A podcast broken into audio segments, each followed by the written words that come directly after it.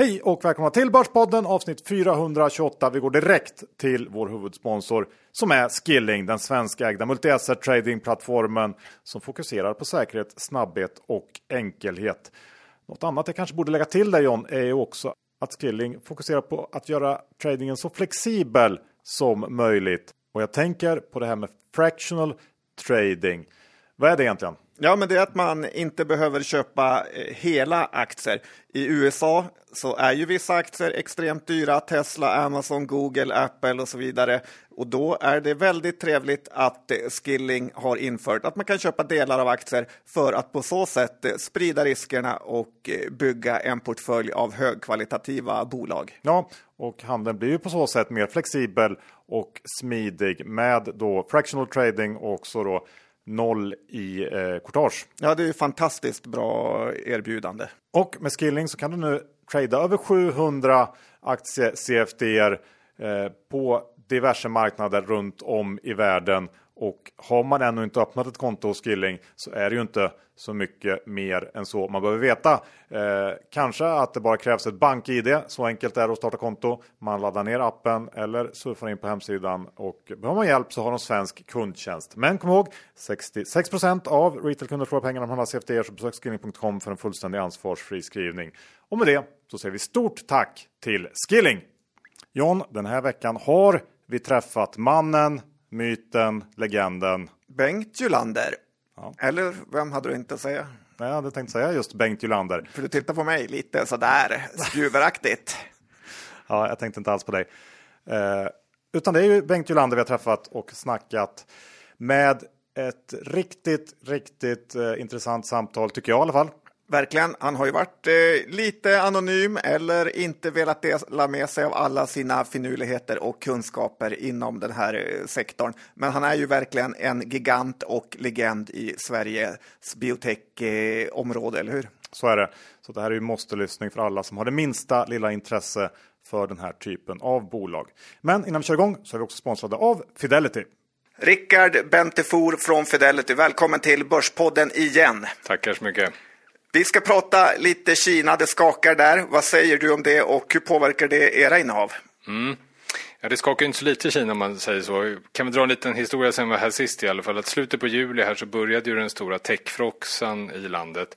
Och det var ju framförallt då eh, utspelen man gjorde kring utbildningsbolagen inom techsidan. Att man skulle begränsa vinstuttagningarna där. Eh, sen framförallt under senare tiden så har det varit fastighetssektorn som har varit i fokus med framförallt ett enskilt bolag fastighetssektorn består ju, eller är ungefär 30 procent av den totala ekonomin i Kina. Så det är klart att den har en enorm påverkan på just Kina men också framförallt global påverkan. Det har ju också varit tufft i gamblingsektorn eh, och Macao som hör till det. Eh, hur ser ni på det? Mm. Ja, det är ytterligare ett exempel på den politiska risk man får leva med när man investerar i emerging markets eller framförallt då Kina. Även här har man ju begränsat eh, vinstuttagningarna i den här sektorn.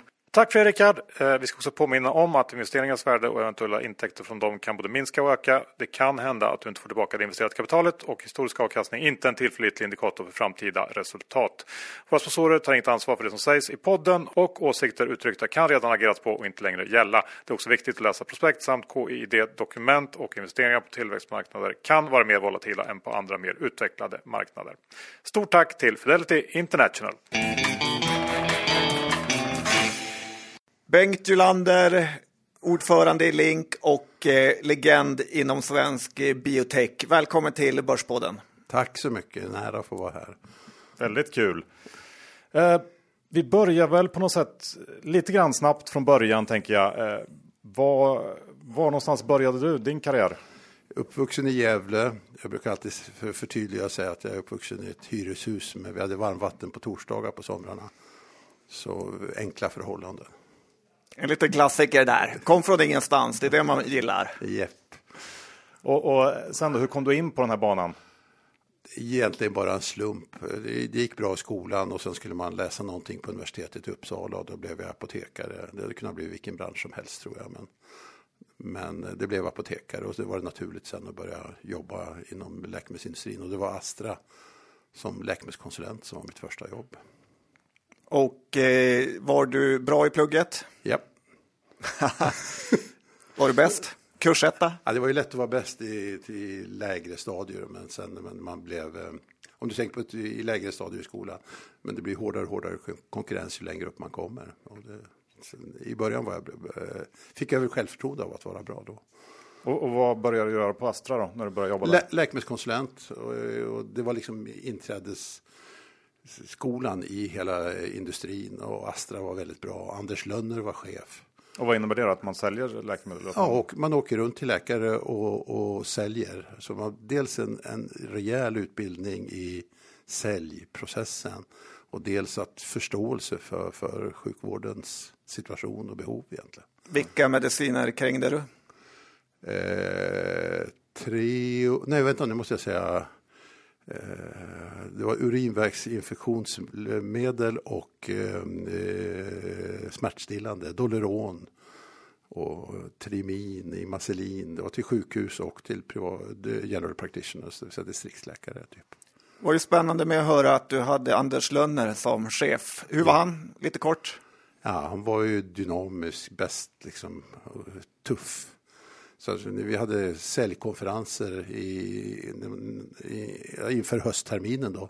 Så fick vi en perm till midsommar och sen var det skrivning på permen. Det första som hände när vi träffades på konferens i augusti. Och resultaten redovisas på tavlan. Lite sommarträning. Ja, och sen var det säljträning rakt på. Okej. Okay. Vad, vad, har du plockat med dig från honom, honom om du ska välja någonting?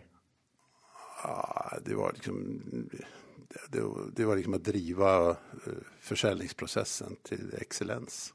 Mm. Och eh, hur det här med aktieintresset, hade du det redan när du var ung?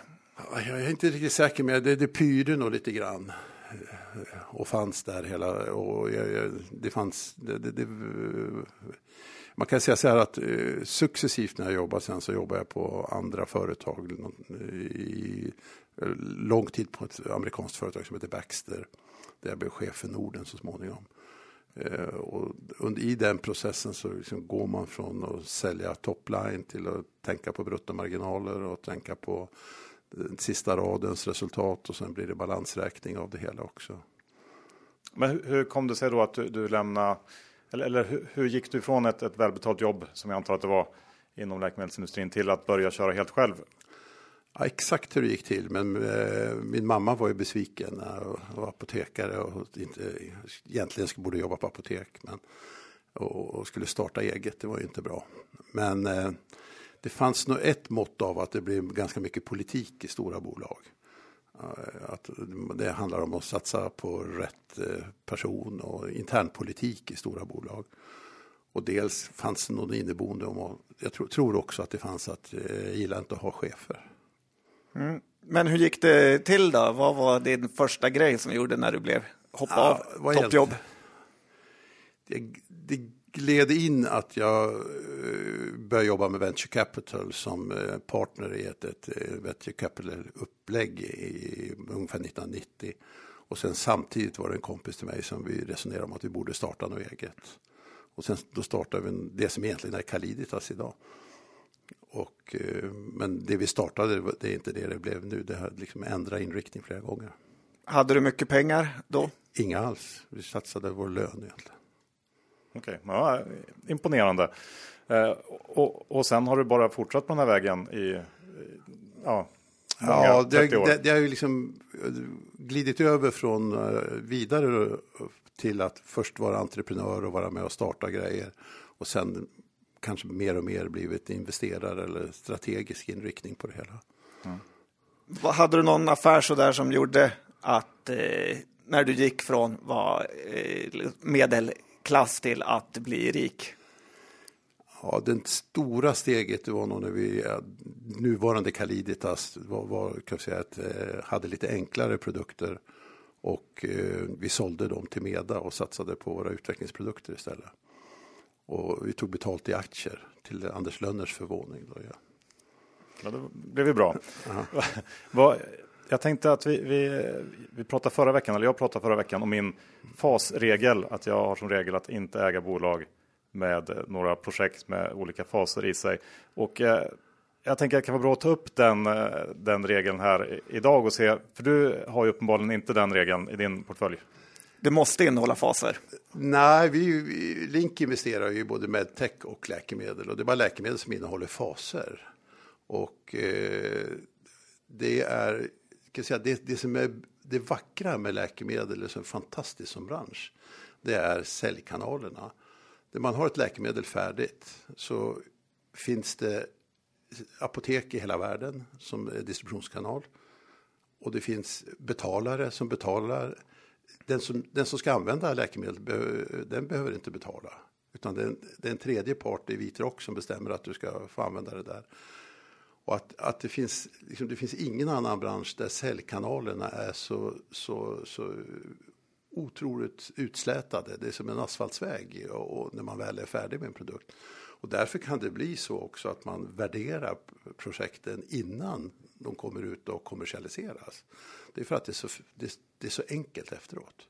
Mm. Och det, det, är väl just därför som den här branschen attraherar så många. Det är många som det är enkelt att drömma sig bort i de här bolagen på något sätt och se potentialen. Men det är ändå ganska få som hamnar där på eh, apotekarens eh, bord, på, ja, så att säga. Ja, jag skulle vilja säga att det är liksom enkelt att drömma sig bort. Det, liksom, finns ett extremt behov av att eh, rädda liv. I, och det är det, om, om, om när, när det blir ökad BNP var som helst i vilket land som helst, så det man helst satsar pengar på är sjukvård.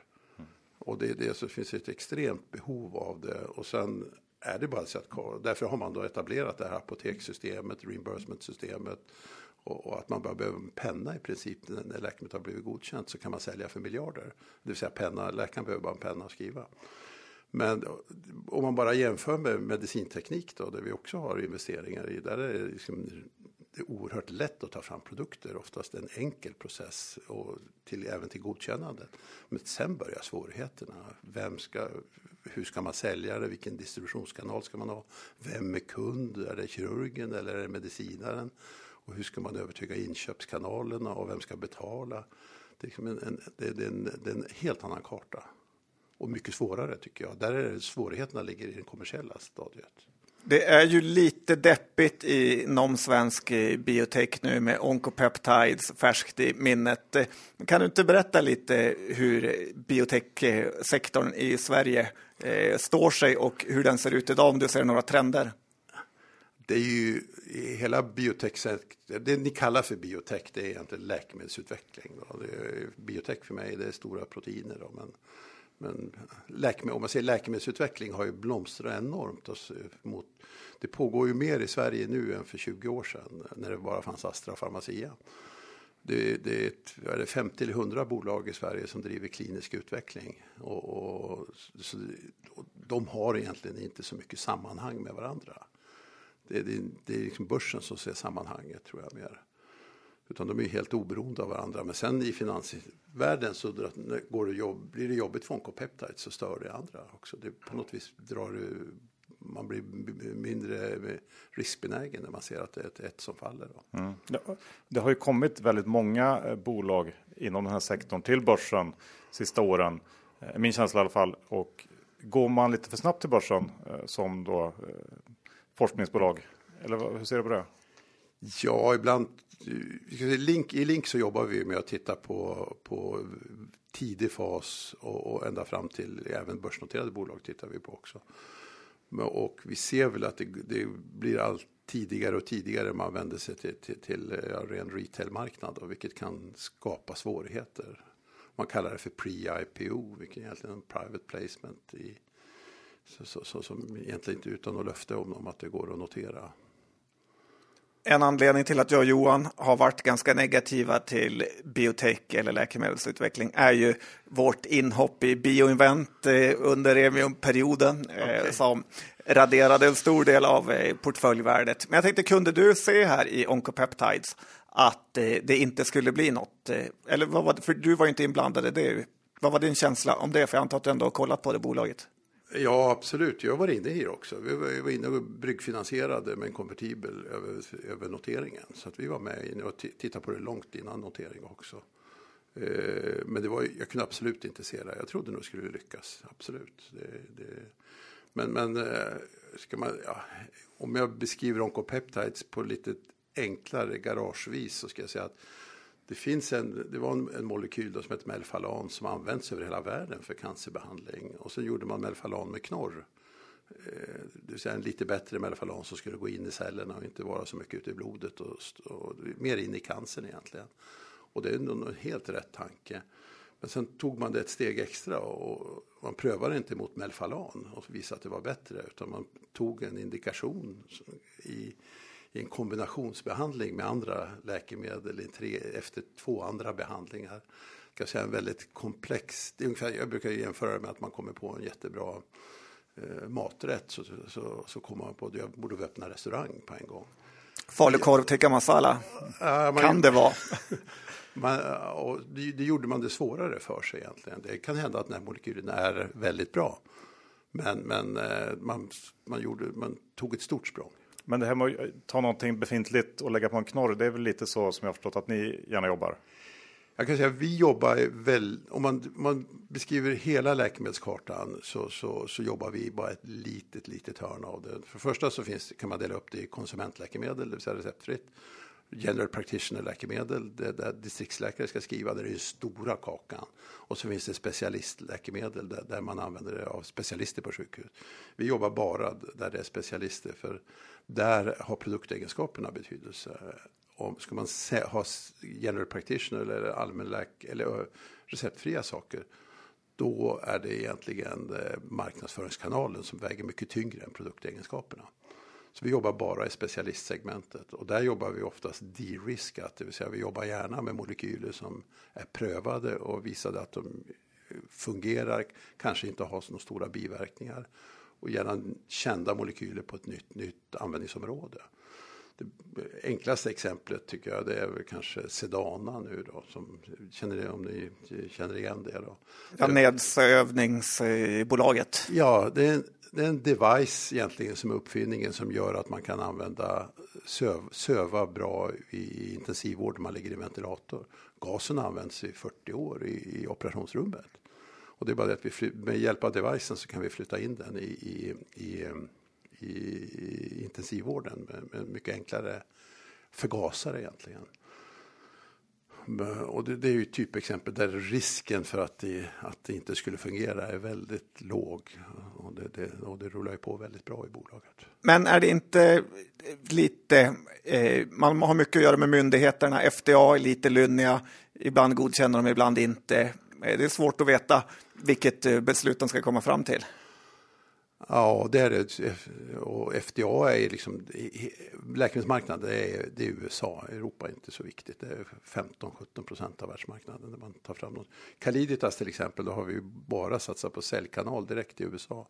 I övriga världen utlicensierar vi, för det, det är mer än 50 procent av världen.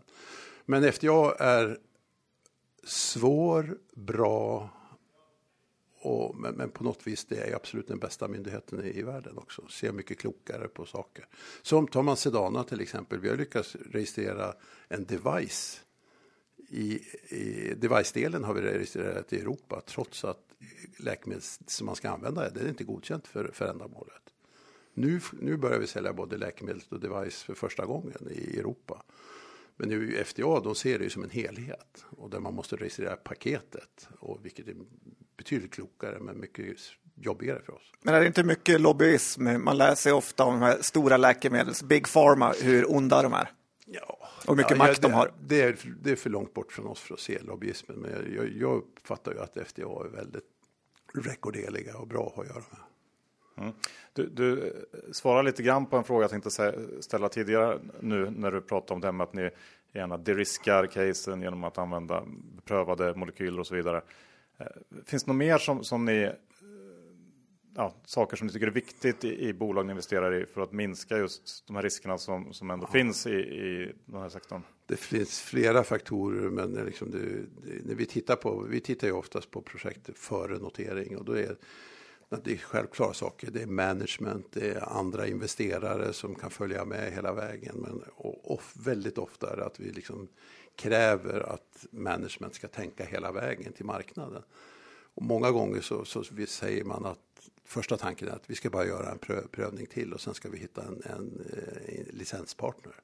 Och det där håller oftast inte, utan vi vill att man tänker hela vägen. Och hittar man någon partner på vägen så må det så vara. Men man behöver ha en plan för vad ska det stå på labeln, vem är kunden, vad, vad, hur, man behöver en, vad vi kallar för en regulatory pathway. Alltså en karta för hela vägen fram till marknaden och kommersialiseringen också. Jag antar att du får mycket propåer av olika bolag som vill eh, ha både ditt namn och dina pengar? Yes, vi får väldigt mycket propåer. Alltså. För, ja, eh, både noterade bolag och onoterade. Vi får, får, ja, flödet har ju ökat sedan vi blev noterade. Då. Mm. Men tittar, om det till exempel kommer ett bolag som är i preklinisk fas, det är inte intressant då eller? Jo, jo. det vi tittar på preklinisk fas. Om det, det, kan ju vara om det, det, är liksom en, om det finns en enkel väg fram så tittar vi på det. Och, och vi, kan, eh, vi, kan lägga till det också att vi, vi är ju aktiva ägare så vi hjälper ju till med egentligen vårt nätverk att se till att de går rätt på den här kartan. Så vi, vi, vi är inte passiva när vi går in utan vi är med och, och ser till att det kommer rätt rådgivare, rätt management och rätt styrelsefolk in i det. Det där jag funderar på när det gäller, när det gäller studier. Alltså hur viktigt är det att på något sätt anpassa studien, lägga upp den på rätt sätt för att få rätt svar så att säga? Ex, extremt viktigt. Men är det nästan inte lite riggat? Nej. Det man designar dem så hårt så att det ska lyckas. När man väljer man väljer, väljer man en smal patientgrupp, till exempel bara män mellan 40 och 50 år, så, så, så får man ju en smal label också. Så, men, men ju smalare man väljer och, och, och, och, vilken grad av sjukdom de har, desto lättare att vara precis i utfallet också. Och sen gäller det att vad mäter man effekten på? Det, det, är, liksom, det är otroligt viktigt att lägga upp det för att få, det är inte rigga utan det är liksom vill man ha en smal eller bred label? Vill man ha ett säkert utfall eller vill man tvingad att göra två studier till så småningom? För lite tänker jag på när, man, när jag pratade och hörde någon eh, presentation av Moberg Pharma när de höll på med nagelsvampen att man vill inte välja för svåra naglar, utan man tar de som är lite lätt eh, angripna av nagelsvamp. Du tar inte de här wursting-naglarna eh, som... Och på så sätt då riggar man studien lite. Ja, lite grann som man väljer jury i USA, att eh, det är viktigt vilka du får. Ja, det, men det, så är det ju naturligtvis. Alltså, men men eh, det, ja, nu kan inte jag så mycket om nagel. Det är ju mer nagellack det handlar om. Att man döljer nagel, eller, svampen eller om man botar det. Det, är väldigt, det de sålde förut var ju, var ju en, en, en medical device. Då, för att, ja. Nej, jag vill inte svara på Moberg direkt. Utan, men, men valet av endpoints i studier är oerhört viktigt. Det ser ni ju på Oncopeptides nu. Vad, vad, vad mäter man som primärvariabel? För det är det man kan få godkänt på. Men du tror att de kunde ha fått godkänt om de hade varit lite klokare?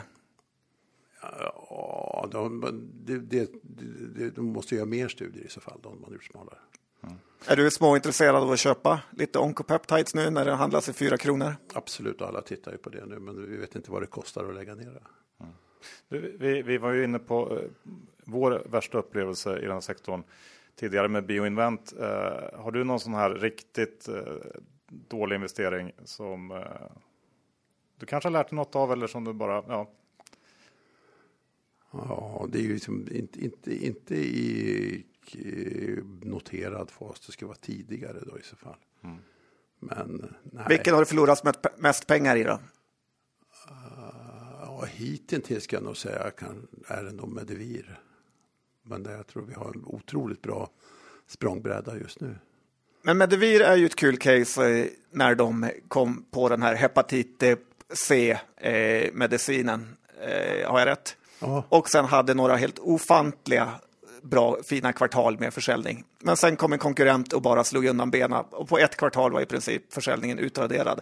Är inte det en enorm risk? För Medivir var väl kanske den mest lyckade lanseringen någonsin av ett eh, läkemedel. Ja, det var ett enormt behov av läkemedel för, för hepatit och Johnson Johnson lanserade det och var först på marknaden. Och sen var det någon som gjorde en smart grej att man inte bara hade ett läkemedel utan tre läkemedel. Och då fick man bättre effekt och då slog det ut. Man, man använde det bästa i sjukvården. Det, det, det, det gick väldigt fort då. Men lite det tänker man på de här små svenska biotechbolagen, hur otroligt tuff konkurrensen är i världen runt. Ja. Att det nästan är inte lönt att ens ge sig in på det. Ja, det, ja, man får nog medvetet välja vilken risknivå man tar. Man vet ju vilka studier som pågår i världen. Så att man kan ju se, i till exempel i cancer nu pågår det ju väldigt mycket, både enskilda substanser och, och även då liksom biologiska, man påverkar immunsystemet och kombinationer. Så det, om man nu startar och utvecklar någonting idag så vet man inte riktigt hur marknaden ser ut om fem, tio år när man kommer ut. Har pandemin eh, förändrat någonting på själva läkemedelsutvecklingen eller för er hur ni har tänkt? Nej. Ni var aldrig redo att köra ett vaccinrace? Nej, nej. jag tänker, ska vi ta lite mer specifikt om, om Link och innehaven? Först tänkte jag, eh, eftersom du nämnde här tidigare att du tröttnade lite, lite grann på storbolagspolitik och sånt i, i ditt tidigare arbetsliv. Varför ville du ta Link till börsen överhuvudtaget? För då får man ju de här, ja, allt eh, regelverk och det här med att notera och att det ändå är eh, någon typ av krångel. Ja, ja vi hade i Link hade vi redan krånglet i och med att vi hade då fem, sju noterade bolag som vi var huvudägare i, så krånglet kände vi till. Eh, och det andra, hur det kom sig var egentligen att jag en, en sommardag när jag hade tid över satt och skrev en plan för vad, vad, hur man skulle hantera mina bolag om jag, när jag blev senil. Och sen såg jag att den där planen kunde man ju realisera på en gång. Det, det var dumt att, att vänta tills jag blev senil. Och, och, då var det egentligen att, att anställa någon och hantera bolagen och då det föll, tankarna föll direkt på, på Carl Tobiasson då, som har kört Medcap länge och är en fantastiskt bra manager. Och eh, så pratade jag vidare med honom och då, då liksom, det blir roligare att köra ett bolag med som noterat. Då. Och det var liksom ett sätt att rekrytera bra folk också. Men ni tog in massa pengar också Eh, har ni satt eh, sprätt på dem? Nej, inte mycket av det, men vi, det, vi är på god väg. Men vad vill du köpa då? Ja, vi vill investera främst i onoterade eh, nya läkemedelsprojekt och medicinteknikprojekt. Då ska de vara i fasen av att eh, kommersialiseras. Du känns mer sugen på, på eh, läkemedelsutvecklingen än medicinteknik? Ja, flödet är mycket större där. Det är mycket, mycket mer projekt som rullar, rullar in i Sverige, i vår närmaste omgivning. Så att eh, det, det är nog inte sugenheten, det är mer att det, det, finns mer där att fiska i. Men jag kan ju ändå, jag hade en fundering när jag gick hit att eh, för era lyssnare, ni tänker ju mer liksom i dagar eller veckor och trade, tradingdelar. Timmar. Ja, ja. Link, Link, är ju, för den som ska investera i Link, är ju någon som vill vara i, i sektorn av läkemedel och medicinteknik, men kanske på några års sikt. Och ha någon som väljer och, och, och både, både väljer vilka projekt man är i och managerar dem. Det är ju inte för, korta, för den korta traden. För den korta traden, han ska ju köpa Medivir eller Sedana. Så att det, det, det är frågan vilken kundkategori eller lyssnarkategori ni vill höra om. Det, Link är ju för den långsiktiga. Ja, jag tänkte på det också att eh, det vi var inne på förut med att det har kommit ganska många nya bolag till börsen i den här sektorn de sista åren. Eh, kombinerat med att det krävs ändå ett visst mått av specialistkompetens för att analysera de här bolagen och att det är ganska, eh, det krävs mycket kapital. Många eller nästan alla de här bolagen är ju inte kassaflödespositiva. Det känns som att det här borde ändå vara till fördel för er. Att ni kan lite grann plocka russinen ur, ur kakan kanske. Det tror jag också. Det, det, tror jag vi kan. Vi, kan vi, vi, vi, vi, investerar ju kanske en på 50 bolag vi lyssnar på. För, för, liksom för mig och John så ser ju alla eh, de här ungefär likadana ut. Eh, lyssnar man på en presentation så låter det ju i de flesta fall väldigt positivt och bra och man ja. ser potentialen. Men man kan ju, jag har i alla fall väldigt svårt att bedöma resten. Hur sannolikt är det här att det blir någonting och, och så vidare. De brukar oftast använda då en stor del av presentationen tala om hur många människor i världen som lider av sjukdomen och sen eh, hur bra, bra behandlingen blir. Men det, det, den, den Komponenten, det vill säga hur stor är risken, var ligger riskerna och hur stor är den risken? Det görs ju oftast lite schablonartat att alla i fas 2 ska ha 50 risk eller något sånt där. Så är det, det är liksom där vår edge ligger, att vi kan, kan bedöma var risken ligger. Sen alla läkemedelsprojekt som klarar sig blir värd miljarder.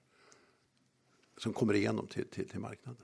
Det var ju också eh, i början och fortfarande en eh, ganska stor premie på Link jämfört med att köpa innehaven eh, över börsen. Där. Hur glad var du själv över hur din eh, expertis värderades av börsen till mycket pengar?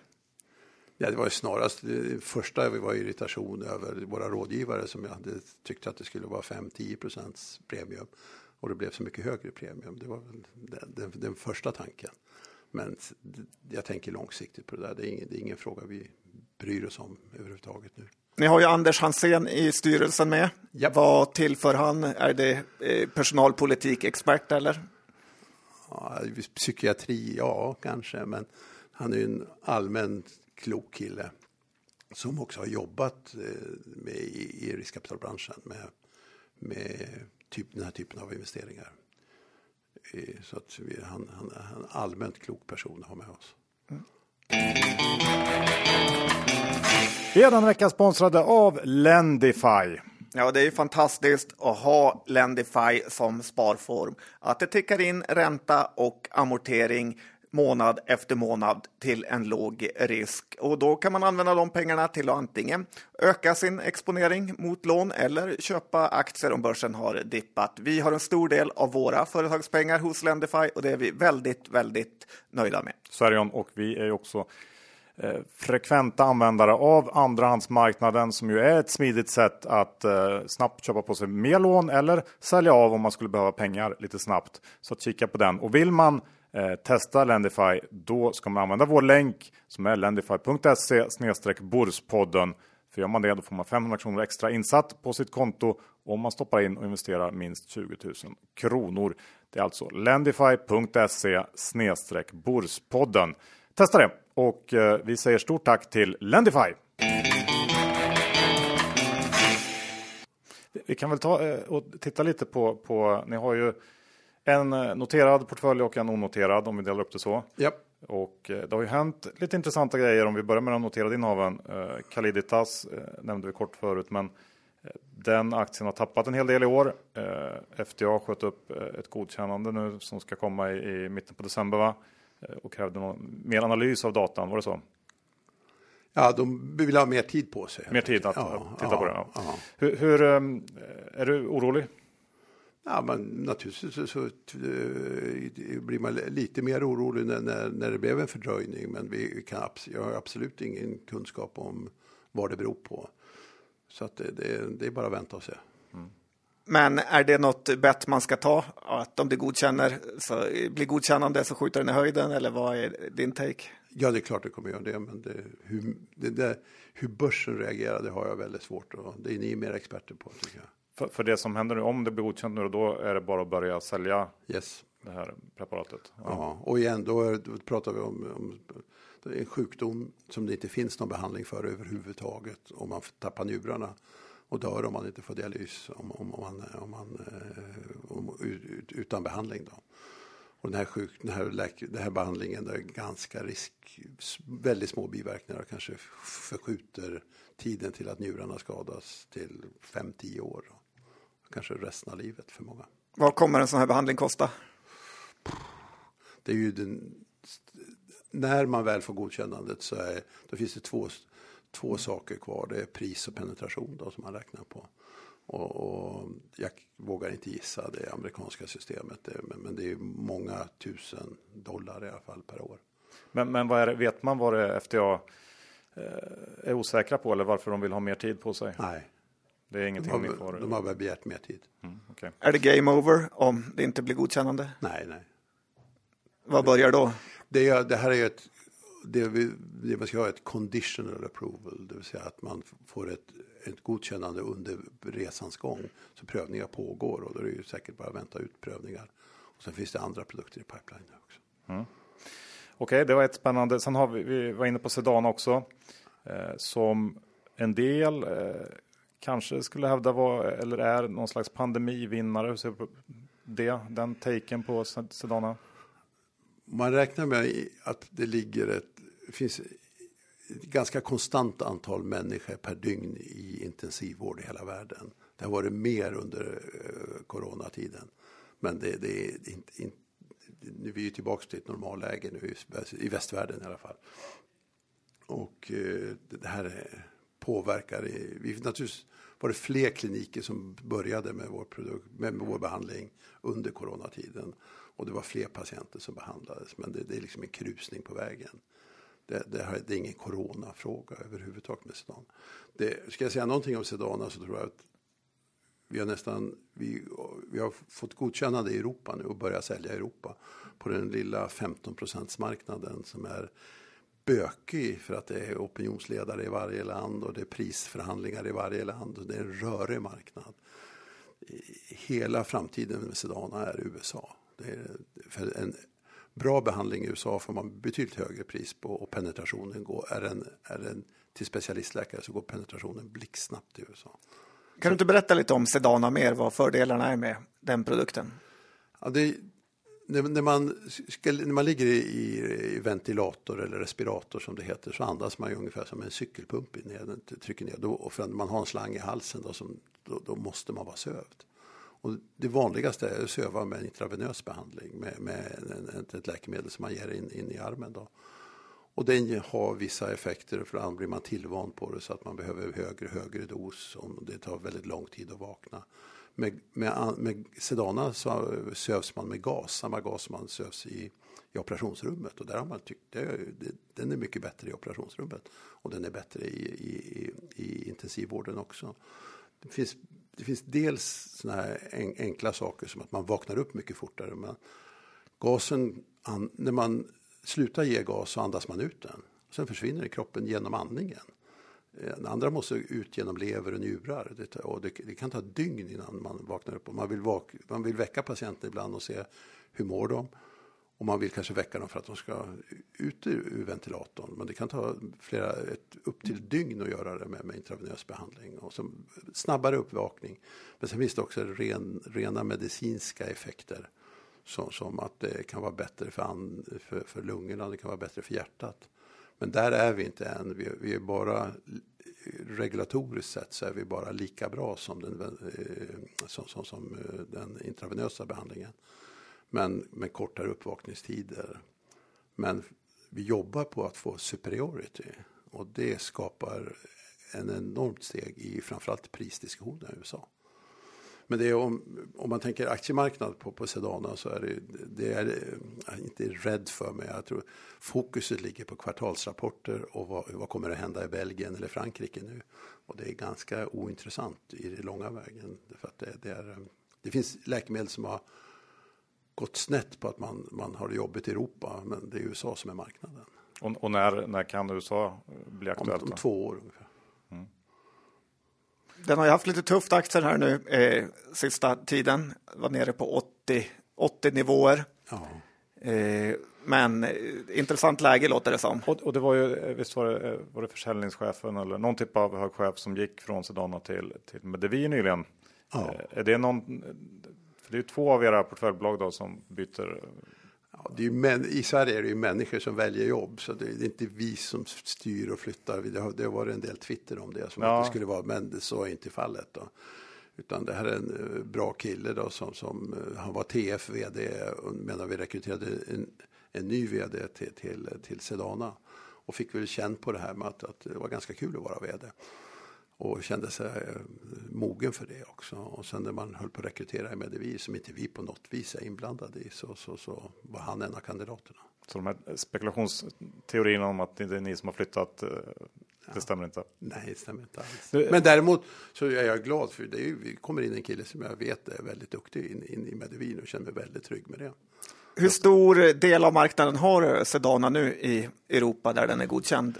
Det, framförallt i Tyskland, är det, jag tror, om jag är rätt underrättad så är det 500-600 kliniker som, som, eh, som eh, använder Sedanas behandlingsmetod nu. Och det är ju det är repeat business och det är en validering av att 600 eh, kliniker fortsätter inte använda behandlingen om den inte är bra för patienterna. Har ingen gått tillbaka till den gamla modellen? Jo, jo det är varje patient. De, de, de, patienterna behandlas mellan ja, två till, till 20 dagar kanske. Så att det, det, varje patient är ju en, en, en, en, ett nytt case. Och det, det, det är inte stadigt vad man gör. Men det är en validering på att, att vårdmetoden är bra. hur ser det ut med, med konkurrens då? Finns det inte några andra som håller på med liknande? Ja, de, den där intravenösa behandlingen, den är generisk, det vill säga det är ingen som har patent på den och därmed så är den liksom ointressant för någon att lägga pengar på marknadsföring. Men det finns andra som jobbar med metoder att tillföra gas. Men inte, inte som en nämnvärd konkurrent. Okay. Spännande case faktiskt. Man blir lite små eh, sugen på att lära sig mer.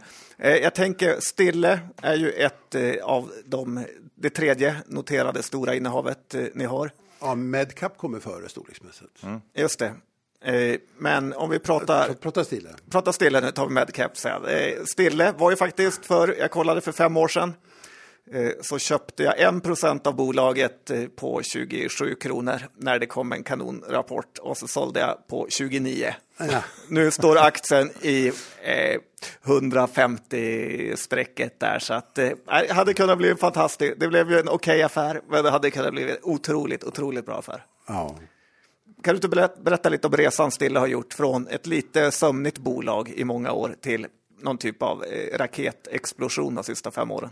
Ja, Stille är ju ett, eh, det är ett gammalt, det är till och med från 1840. Det är liksom, det är, och, och, kärnan i det hela, det är kirurgiska instrument som görs helt och hållet i, av, av, från råstål egentligen. Då. Så vi smider och bygger instrument själva. Sen har vi under åren det är, sånt, det är ett sånt starkt varumärke bland kirurger ute i världen. Det är, det är lite grann som Stradivarius i, för, för, för violinister.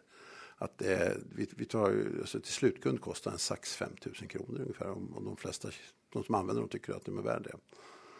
Och under åren så har vi gjort olika försök att använda, jag skulle säga liksom bygga annan verksamhet under varumärket. Men det, det, inom medicinteknik är det svårt med distributionskanaler och vi har inte haft riktigt starka distributionskanaler för att göra det. Men sen har vi börjat bygga ett, ett annat ben också som är nu väldigt starkt och det är att vi gör operationsbord i kolfiber som man använder när man behöver röntga in i operationsrummet. Så att det är ett röntgenbord och operationsbord i kombination. Och då har vi då en säljkanal som är egentligen General Electrics C, eller röntgenbolag för, för operationsrum. Och SIM i Europa som är en tysk firma. Och det, det illustrerar lite grann svårigheten, liksom nästan kärnan i den affären, det är att vi har kanaler där någon har en röntgenapparat och vi har ett tillbehör, ungefär som Thules takboxar var för, för en bilaffär förut. Men vi, vi, vi, har en, vi skulle aldrig kunna bygga en egen säljkanal men vi, vi har hittat ett sätt att komma igenom med, med, med, som en komplementärprodukt till, till, till, till deras produkter. Och eh, hur ser du på framtiden i det här bolaget? Vad ska ni hitta på mer? Ja, sista, säg för fem år sedan, då hade vi en period där vi, jag kallar för ta bort slöjd. Vi, vi eh, såg till att ta bort kostnader och få fram lönsamhet. Så att vi, vi liksom fick, fick en rörelsemarginal på 20 procent. Jag vet inte om vi är precis där, men vi, vi är på väg åt det hållet i alla fall. Och, och byggt också en, en, en, lite starkare kassa och medvetet för att kunna göra förvärv. Och nu har vi gjort först, ett första förvärv i, inom instrumentområdet. Då. Och det tänker vi nu fortsätta hitta mer. Vi har, vi har ja, en hyfsad bas i USA. 50 procent av försäljningen är i USA. Och vi har kanaler till, till slutkund i USA nu. Mm. Ska, ska, vi ta eh, Madcap också lite snabbt som du var inne på. Det har ju också varit en fantastisk resa de sista 50 åren. Eh, jättefin utveckling på börsen. Eh, berätta lite om Madcap. Ja, vi får ofta frågan från investerare vad det för skillnad på Medcap och Link. Då? För Medcap köper ju också bolag. Mm. Medcap köper 100 procent eller kont kontrollerar bolag helt och hållet och gärna in, inom de områden man är inne i. Eh, och, och, så att de köper ju hundraprocentigt och lite grann belånat lite åt private equity-hållet då egentligen. Det från början, nu är det väl liksom buy and build i, i, som är liksom idén där. Medan Link köper ju 10, 20, 30 procentiga andelar som, som en minoritetsandelar. Och det är liksom en helt annan affär. Då. En roll-up inom medtech då kan man säga, eller? Ja, jag vet inte vad du menar med roll-up riktigt, men ja, någonting sånt. Det låter fint. det, blir, det, brukar ge hög värdering och inte annat. Eh. Ja, ja. Vad är den mest säljade produkten som eh, Medcap har? Medcap har, eh, det största området är Abilia som är, är handikapphjälpmedel, mer avancerade handikapphjälpmedel av elektroniktyp då, som hjälper för kommunikation och kognition. Och det, det, och det är ett antal produkter, det, man kan inte säga att det är en enskild produkt. Sen, sen har, har, vi, om vi, om vi, nu tittar jag här på den noterade portföljen, sen finns det ju ett antal lite mindre innehav. Eh, är det något av de här som du själv tycker eh, är värt att, att liksom lyfta upp lite extra? Ja, det skulle vara Medivir absolut, och som, som är, är eh, liksom, det finns det är lite svårt för att det är, är fyra, fem projekt som är bra i det. Läkemedelsprojekt är lättare att förklara när det är en, en produkt som Sedana eller Caliditas. Här har vi ett bolag som har, där man har fem skott på mål. Alltså. Och, och, där det ser väldigt bra ut. Men där vi har lidit lite grann av att vi har haft lite rörigt på vd-fronten och, och, kanske kommunikationen till marknaden. Mm. Men, äh, Vilka projekt är det då? Kan du bara ta dem lite ja, snabbt? Har ett, ett eget projekt som, som man driver i klinik nu är ett levercancerprojekt som ser väldigt bra ut. Sen har man två projekt som man i Medivirs omvandling från, eh, från virus till cancer så köpte man ett par projekt från USA. Man köpte dem med så dålig deal egentligen så att de gick inte att föra vidare, vare sig driva klinisk utveckling eller, eller licensiera ut dem. Men nu har vi lyckats förhandla bak tillbaks den gamla dealen när vi köpte dem så att det är mer en vinstdelning.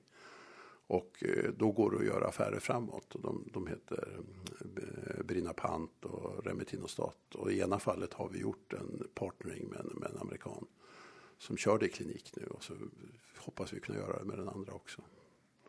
Och det, det är fascinerande när, när vi gör den affären med amerikanen på, på, på Birinapant då, då händer det dramatiska saker med amerikanska bolagets börskurs. Men Medivir det är knappt en, en, en, en, brusning på kursen.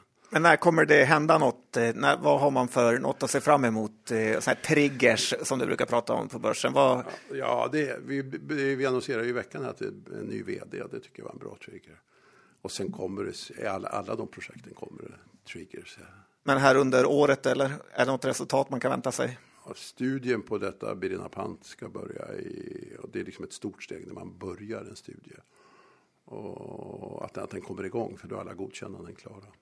Men så det är väl den, den, den kort, korta grejen. Men det är väldigt svårt att, eller jag brukar få, få frågan då liksom om, ett, om ett, ett läkemedelsprojekt är värt 300 miljoner eller, eller 8 miljarder.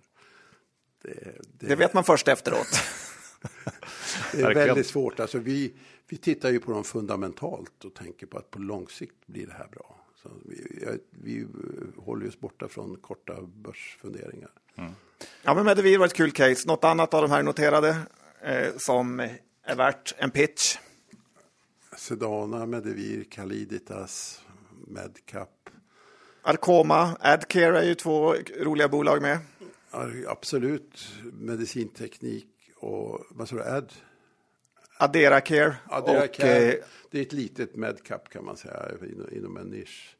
Det är ett, ett bolag som kan vara värt att nämna som är lite spektakulärt. Det är Fluoguide. Eh, ett danskt bolag där man, där man ger ett, ett, en, en substans in i armen så lyser cancercellerna upp och man har speciella glasögon på sig. Så det är ett kirurgihjälpmedel. Så att man, man öppnar, det, är, man, det första området är, används på, på hjärncancer. Så att man ser, det, det lyser om cancercellerna, och vilket innebär att man det blir kirurgen, för kirurgen blir det lättare att pricka rätt och man tar inte för mycket. Det är soft när det gäller hjärnan, inte karva för mycket där. Ja, det Låter nästan lite overkligt. Ja, men det, det är ett bra projekt och det går att beskriva på två meningar. Ja, verkligen. Till och med Fluoguide hette det.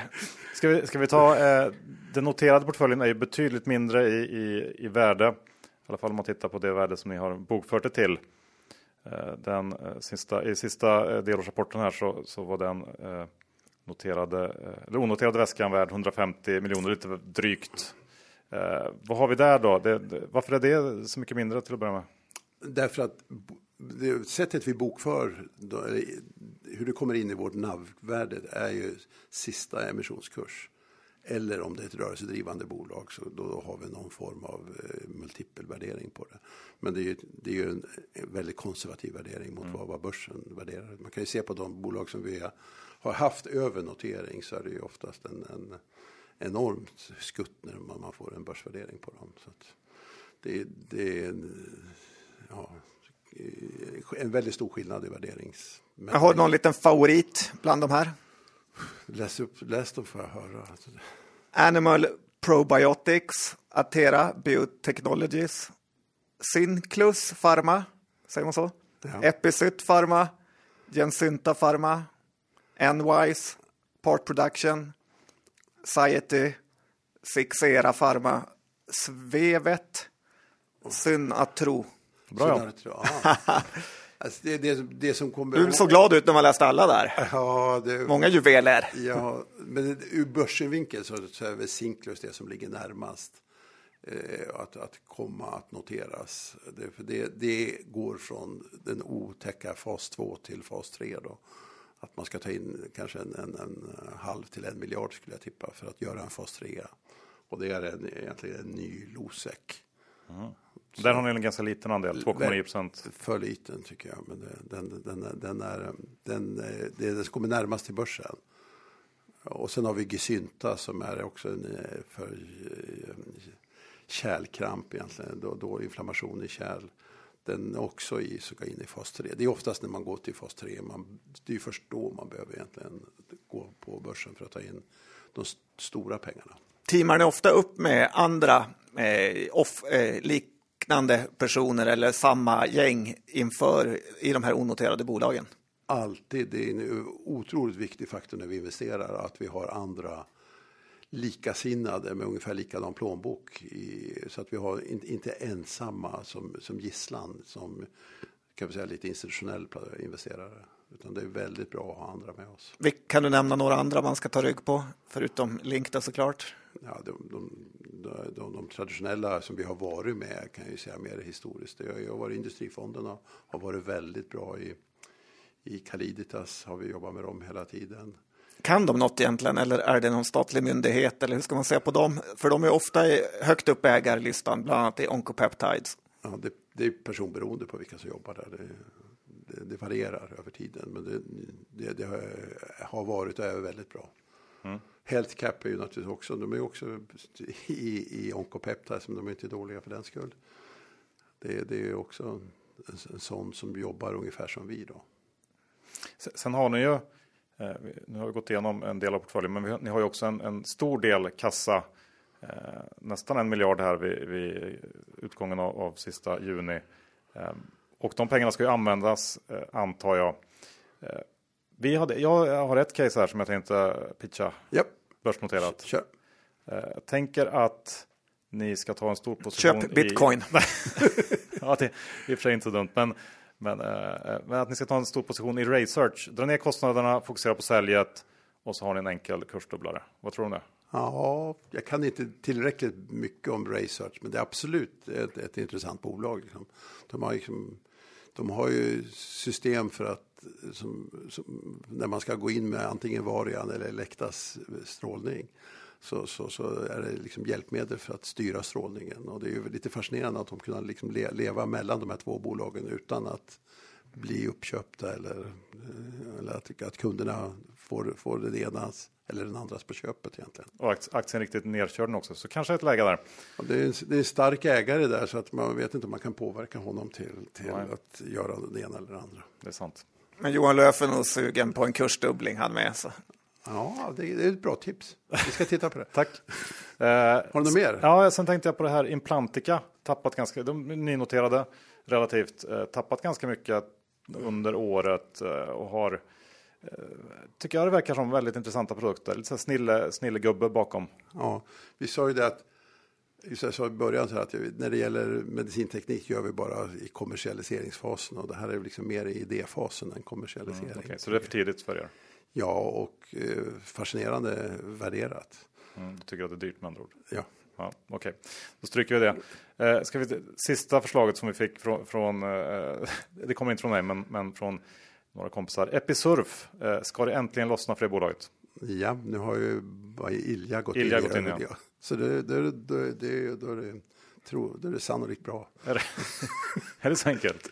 Nej, vi har tittat på Episurf och eh, det, man har tagit lite grann den korta vägen att man har gått ut väldigt tidigt, tagit in pengar och sen har man inte gjort, tagit fram data på att hur, hur, hur bra det här fungerar. Och inom ortopedi så vill man ju ofta ha femårsdata, tioårsdata på, på hur grejerna, om de sitter kvar länge. Och det börjar komma mer och mer data. Så, så det är ju det är säkert en jättebra produkt men den är jobbig att sälja så länge man inte har mer data. Och nu är det lite högt värderat för oss också. Ja, men Johan, du visar en eh, helt ny fin sida med, inom biotech-sektorn här. Jag, har ett, ett förslag till. Ja, Eh, Du kommer inte få jobb här Nej, heller, bara så att du vet. Eller kommer han få det? Blir ensam kvar i podden. Men det känns som att ni borde gilla Moberg egentligen. ja vi har ju ett projekt ur Moberg har vi exakt. köpt ur, alltså Oncosench.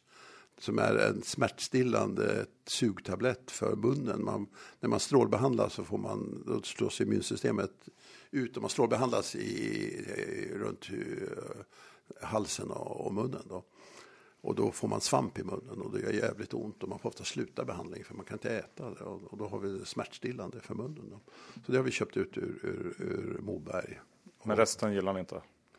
Jo, gillar, men det, det, sen skadar man har det. Vi tittade på Moberg